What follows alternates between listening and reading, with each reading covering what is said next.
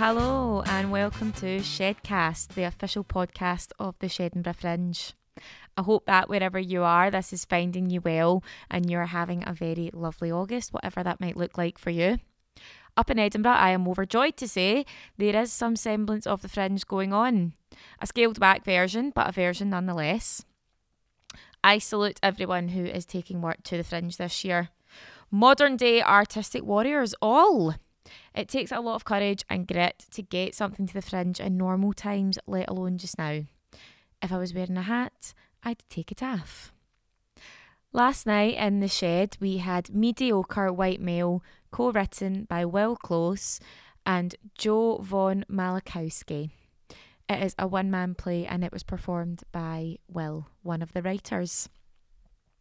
I love it when you go to the theatre and see something that really gets you thinking. And there are so many layers to this play that it has you thinking for a long time after it's finished. When it finished, there was a very obvious moment where we all took stock of what we had just watched, a collective breath, if you like. I really wasn't sure whether clapping was the correct response, and I absolutely buzz off of that feeling in a theatre. Nothing beats sitting in a theatre and experiencing something for the first time with other people, strangers, or friends. A real piece of brave storytelling. And I thank Will and Joe for having the courage to to bring that story, to bring that character to the stage. I I love a villain, but what about when the villain is a real person with a murky past? When they are not Ursula or Thanos, two of two of my um, all-time favorite villains, by the way, but someone who lives on the same street as me. What then? This play lives so perfectly in the grey area, so far away from black and white, right and wrong. We as the audience are are taken along for a ride, and in the end, we are left with so many questions and a bit of a kind of sick, sick feeling in your stomach. Now it's time for my guests of the day. It is Will Close and Joe Von Malachowski, and we are putting it together.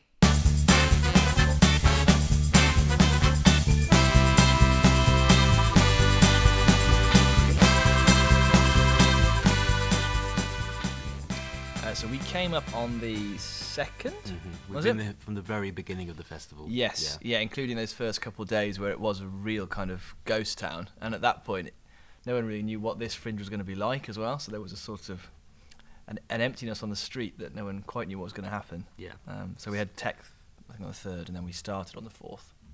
So was was there a kind of nervous energy around a lot of the performers? Yeah, I think so. I think no one knew what they were walking into. Really, we were.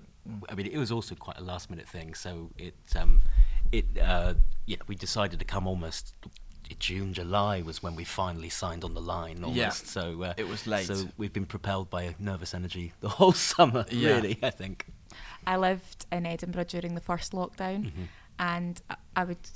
Obviously, you're so lucky in Edinburgh for going for walks, but I walked up onto the Royal Mile one day, and there was no one else on it. Wow. As far, I was standing right in the middle, and I was like, "This is bizarre." That is mad, isn't it?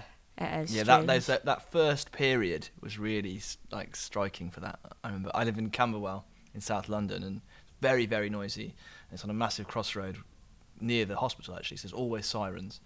And during that first lockdown, I woke up and I could hear the birds singing on Camberwell Green, which I'd never heard and I've never heard since. It was just, but it was that quiet. Mm-hmm. It was like in the middle of the city. It was striking. nature in London. Nature in No, London. It was fleeting.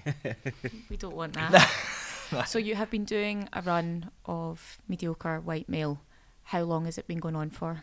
Um, a run is about two weeks, Mhm. and we are now approaching the very end of it. So we've got two performances left. Okay, and how have audiences reacted? Uh, well, I think, and we've Mhm. been we've been really pleased with how audiences have connected with the piece. It's um, I suppose it's a it's it's a challenging piece of theatre. I would Yeah. say. Yeah, I think it's it's not it's not simple, and it, uh, hopefully it creates. It's designed to create complex reactions and complex emotions in, in audiences, and to take them on a bit of a emotional journey over the course of the of the hour. And I think the feedback that we've had, sort of resoundingly, has reflected that people have responded to the journey. People have felt feelings, you know, often conflicted feelings, and um, yeah, we've been we've been thrilled with how people have responded um, because you don't, you know, we've been working on this piece for for several years now, but this is the biggest. Uh, forum it's ever had this festival so we we didn't know how people would respond to it you you, you write something you you direct it you you put it together and you hope for the best um, Mm. but it's still a little bit of a nerve-wracking thing when you put it out there in front of the real real Yeah, public It is. I think especially happy when you're bringing a character to the stage who is vocalizing some views which are really unpalatable, to say the least. You know, they Mhm. range from inappropriate to, you know, reprehensible, and it's uh, there's a hesitation there. You know, sharing that character. And but he is a character, isn't He he? is. He's a person. Yeah. And that's actually something that's very, very interesting about it as an audience member because I didn't know what I was supposed to feel at the end of it. I still don't. I'm, I'm going to obviously pick your brains Mhm. a little bit more about it. But he is a person and he's saying slightly repugnant things, but you do at times kind of maybe fall into kind of trying to understand them, which I think is what's really clever about it. He's saying kind of he's saying the way he speak and it's the way it's um the language is threaded through. It's not obvious, but you just pick up small things like the textbook, Mm-hmm. like the me- you know there's lots of little things through it. Yeah. Yeah. Um, I think we were almost looking to try and explore the boundaries and limitations of empathy with the ca- with this character. Um, we hoped that people wouldn't just hate him, although we knew that he was very hateable. I don't think we hate him, although we kind of do often. you know, Yes. so he's, he's been a weird character to spend time with because you have to find the humanity, you have to find empathy, or else you're just writing a, a villain. And- Yes. and, and that's not that interesting, particularly not for an hour on stage. You No. can't just have a villain. You have it has to be believable, and I think you have to try and you have to try and understand the as writers. You have to try and understand the character you're putting forward. I think as an engaging piece of theatre, you have to be able to understand why he does what he does, even if you find it repugnant, which I think it is often repugnant. Yes. Um, but he's he's inconvenient too in the I think particularly over the last few years with various things across the board we've got very very polarized whereby if you express a certain opinion or you voted a certain way or you've done a certain thing or you don't want to take something or have something or not have something y- you are in the goodies and the baddies camp and it's very very black and white and we wanted to create a character who's just not that convenient, you know, who doesn't fall into that camp. Um, and, you, and you have to explore where the grey is because if you just always shut everything down, you never, you never, never engage with anybody. That's I've been thinking about that a lot recently, Mm. especially because of social media. We've become so Mhm. right or wrong. Yes. That's it. You're either right or you're wrong. There's nothing in between. No. A bit like vaxing and Mhm. stuff like that. I've kind of been trying recently, especially in the past year. I've been trying to stop because maybe when I was younger, especially, I was maybe more inclined to to think if you, your opinion's the right one, mhm. hmm and that's not always necessarily true. And it's so interesting to watch that that you are exploring that grey area with someone. You used the word villain.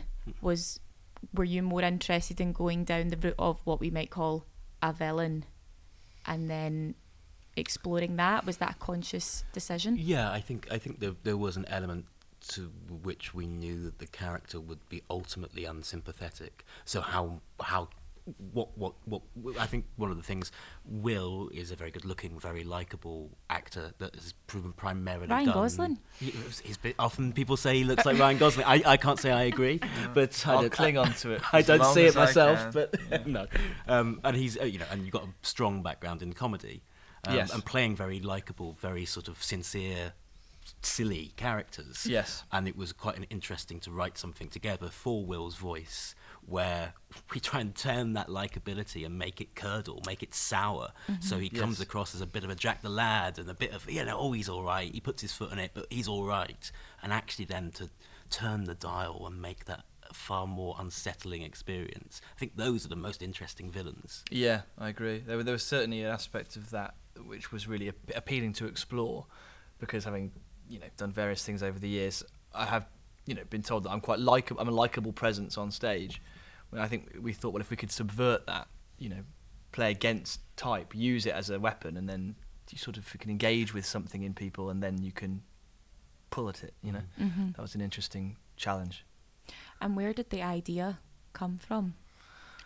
Well, Mm, it's been knocking around things, for a long time. I, I, I had a summer job at Warwick Castle when I was 18, and I was a ghost in the ghost tower. And so the setting had always been of interest to me because it's such a mad ecosystem. You know, there are people who work in those scare attractions for 20 years, and then there were budding actors who were 18, and there were students who were just doing a DOS job for the summer. It was a really weird ecosystem, and the, and there were the jousters and the plague victims and the Victorian butlers who worked up in the big house, and there was this strange hierarchy. You know, so it was a really interesting setting. So it was always bumbling around in the background, and then several years ago now, we'd initially talked about using it as a almost a sitcom setting. Nothing had ever come of it beyond a two-page treatment. Another few years went by, and we just started emailing about reviving it in new shape as a one-man piece. And, then it And I think we both we're both originally from quite rural, quite sort of rural but not necessarily bucolic communities, sort of small town Middle England um, is where we both grew up diff- separately, and um, and I think there was just there was just something there was a there's there's been a sort of moment, hasn't there, where we've been looking at what sometimes patronisingly are called left behind communities and that sort of thing. And you've got the Tories now talking about levelling up and putting their emphasis outside of the cities. And with things like Brexit and the ongoing cultural wars, it suddenly we sort of went, oh wow, if you can take this historical setting and this person that plays a historical character and then use that to explore some of the dividing the themes that are dividing us as a country right now, then maybe you know you've got you've got something quite clever. Mm. Um, I don't know, but quite clever is probably a stretch. But you you've Yeah. got what we would before. You've it got gives you got. it gives you the device to, Yeah. to explore those things. Yeah. Mm-hmm. And then the oh, Yeah. almost the la- last little piece was in this last year we went because originally he was just playing a ghost, and then we went "Ah, okay, he's he's going to be a he's going to be a talking statue. That's the that's the last bit. You know, with this with with the new debate uh, which rages around statues and cancellation and stuff. We thought ah, that's the final piece. And Yeah. that, and that came just before So- Edinburgh. The guy was a Mm. ghost.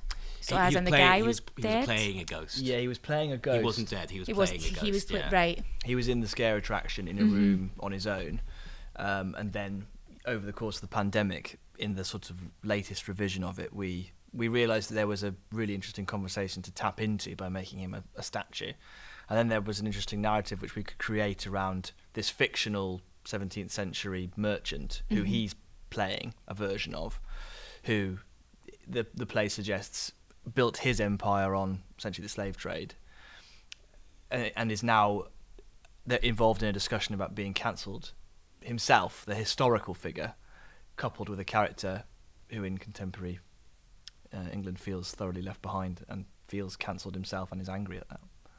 Well, it is a very. Uh, I I think it's quite a bold move, Mhm. especially in theatre where you're going Mhm. to find. Maybe I'm making a general sweeping statement here. A lot left, Mhm. Mm-hmm. and you are coming in as two white men Mhm. Mm-hmm. and saying out maybe outrageous things, talking about cancel culture, and it's what do you want the audience to take from it? That might be because I'm I'm I've just obviously I've just watched it, so I'm sitting here. I'm still trying to process Mm-hmm. what I have seen.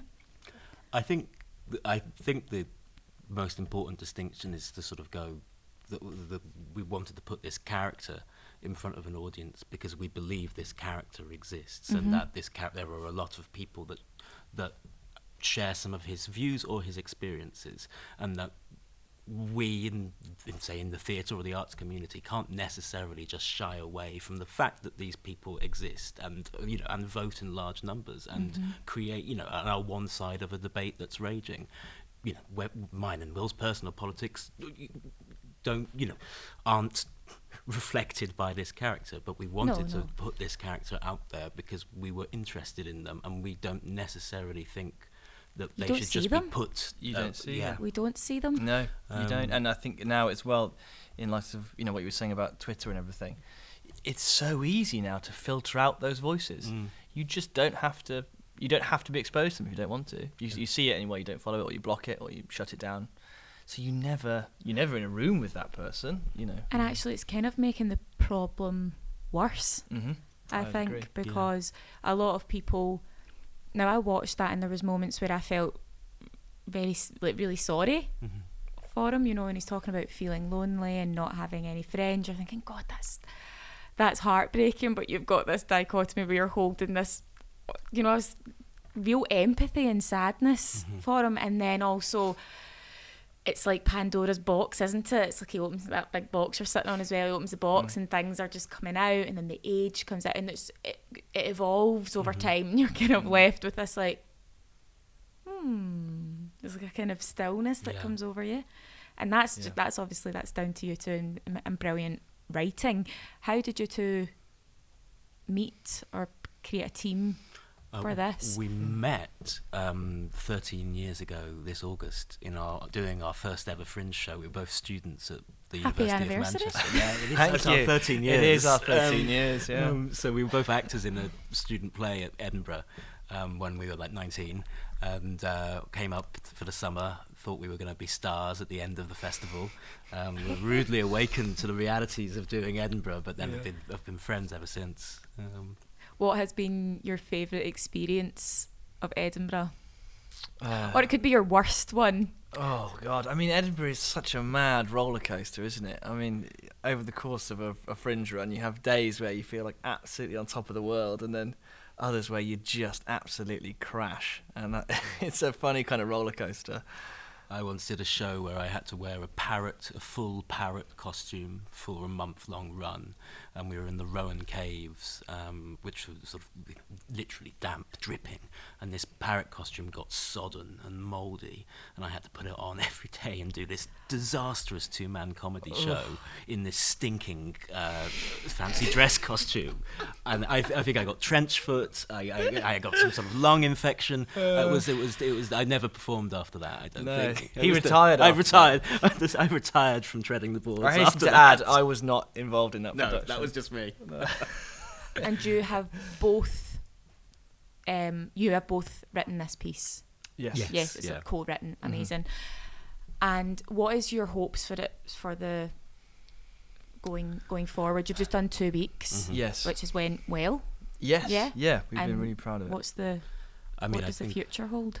we'd like more people to see it. I think it's, Mhm. it's the sort of the simplest answer. So we, you know, we we're hoping to find a, a, a platform and a venue to mount a production that gets more people in because I think it is a piece that gets people talking. I think we've we've received so many messages from people um, saying that they were affected by it and the ways in which they were affected by it, which has been really nice and It's been- moving yeah. to read. Yeah, very sincere, Um, and and yeah. that's that's been very powerful. Having done you know, so many things over the years, I don't think I've ever done a piece which has sparked such conversation. hmm Um, So yeah, more people to see it. more and people to see talk it. about I feel like we're only really we're really only just starting on it. Mhm. I feel particularly as a performer, I felt for the last probably four or five shows, I'm starting to hit my straps a bit more with it now, and uh, there's a lot, I just want to do it more. I want to get it in front of more people, and then work. You know, so I think try and try and get it on again, maybe in London for a, a longer run.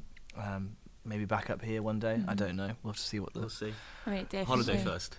holiday first. have a wee break. Yeah. It definitely gets you thinking because I mean the way society works doesn't work for anyone. Is the reality. Mhm. Mm. Um, you've got, you know, you're talking about the mediocre white male. We talk about white males in general, but Mhm. actually, within that, there are so many groups. There's a hierarchy Mhm. within white males Mhm. as well.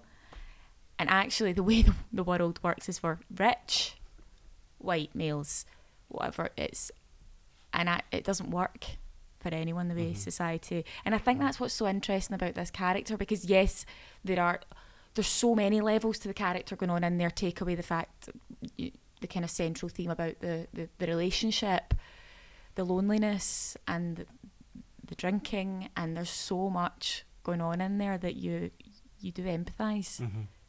And it kind of makes you look at society as a whole. I think. Yeah, Good. I mean, that's that's that's a- really good that's, to hear. that's one of the things that we were hoping people would take from it, um, because he doesn't he doesn't feel his white privilege. That Mhm. would be a That's- that would be yeah. a that would be a, a concept that would anger him and that he wouldn't recognise. And uh, um, sometimes I think there's th- academic concepts that. Are, are, are feel very true when you when you move in those worlds and talk about it that, and use that sort of language alienate other people and would Mhm. alienate this character. He wouldn't recognize. He would see him. He's, he sees himself as such a victim, which is which is such an interesting thing because uh-huh. he's actually an aggressor. He's actually a mm-hmm. predator, but he doesn't recognize that. He mm-hmm. sees No. himself as a victim, and I think that's a you know you, you hear that quite a lot at the moment. People people talking about you know God. Being a white man in society, it's so hard right now. You know, everything's against us, and you go, well, that's such a mad thing to say. yes, But they, I think they But that is believe it on for some level. Yeah, it's true exactly. for them. Yeah, Yeah, and then we start getting aggressive, more aggressive language coming out, things Yeah. talking about like white male privilege, but there's no education for for people to go in and tell them what this means. So they just think, Exactly, well, it's, yeah. it's lack of education, it's lack of funding, it's Yeah. it's mm-hmm. everything, and actually what you're getting is. It feels like the world's heating up and flooding, and Brexit's happening, and all the lorries are like piling up, Yeah. and and everybody, and then everybody's just getting more and more like right and wrong, Right and you're just wrong. saying, what's Mhm. happening? yeah. Me against you, us against them. It's Uh huh. there's a, there's a real anger anger brewing, I think, which is a really I find it a really scary Um, concept mhm. and a really scary idea. And I think in the in this play, just towards the end, the, the character really taps into that vein of anger. You see Mhm. you see a bit of the charm drop, and he becomes very angry. And I think that's one of the things we wanted to show as well. yes. Um, And it was an earlier draft where he was angrier sooner. I think in the in the incarnation it is now, it's only really the final page or two where he really, you know, boils over. Mm-hmm. Whereas there was a draft where that happened with almost five, six pages to go, and it was unsustainable then because he's irredeemable by that point. You know, if, and if you think- keep if you keep the audience going for 15 minutes like that, it's like well you've lost them. They Yeah. You they, can't shout at them you- for that Yeah. long. they don't they don't want to be in the same room as you. yeah, them. exactly. So- I did see an Edinburgh Fringe show once where there was a lot of shouting, and it was in a very, very small room. There was maybe ten people. We had ju- one of those ones. We had me and my friend had just said, right, let's just go and see anything. Mm-hmm. That can go there wrong. we were. yeah, that's not, doesn't Stuck sound like a- a, nice No, stuck in a really un- unfortunate room as well, and it was just like, but very, very different caliber of of show. Well, It's amazing how long an hour can feel sometimes, isn't it? Mm-hmm. I was in something the other day and I was checking my watch. I was thinking, okay, well, it must be nearly done. I was like, oh my god, am I 20 minutes in? oh no. And you started writing this at the before the pandemic. Yes, yeah, probably about three years ago now. So is that this has been a kind of what has been what's been your kind of learning what's what what have you learned the most over the past two, nearly two years Ooh. Wow. Um, I suppose there is an element of perseverance, which you, the pande- pandemic and the last year or two has really called into question in terms of do you really back the projects that you're currently sitting with? Because when the world hit pause, there was plenty of time to stop and think, okay, well, I guess we don't have to do that now. We don't have to do this. And you had time. I certainly had time to sit back and look at the things that I was committed to and the projects I was working on. And then there are some that you really stand by, and I think we really felt with this. There was never really any hesitation about wanting to see this through. Mm-hmm. And I think that's probably a really positive thing that came out of it. It made us more resolved than ever, you know. And we we had various experiences with it, which is too long and complicated to go into. But there was a sort of a, a third party who were suddenly involved, and anyway, the point is, the point is, you know, we were really keen to get it on one day and do it ourselves. Yeah, absolutely. So yeah, it was it was it's been good to persevere with it. I think we've Yeah. also learnt and I think this is a really good thing. And I think people should be less worried about that. That it's it's really okay to get a, a range of feedback. You know, mm-hmm. particularly if you're putting something forward, which certainly doesn't try to be divisive, but. I've tried to. We've tried to learn to not be scared of people's reactions to mm-hmm. this, and and to, to listen to them and to respect them, but also to, to back it. If you if you if you you know we believe in it, so we'll back it. And not everyone will have the same opinion about it, and that is okay. That's what good art should be. Art, bloody hell! What good fifty-five minute fringe shows should be. Mm-hmm. That's art. No, of course, It's- of course. I It's all, it's all art, but no, it's and that's yeah. I really enjoyed it. Thank you, and enjoy enjoy the rest of your two nights, Two nights. Two nights. Yeah. Yeah. two more nights, and then back to London. Yeah, back to London on Tuesday. We're taking Monday as a as a day off. So a little day off before we go back south. In Edinburgh. In Edinburgh. Lovely. Well, enjoy. Thank you. Thanks so much.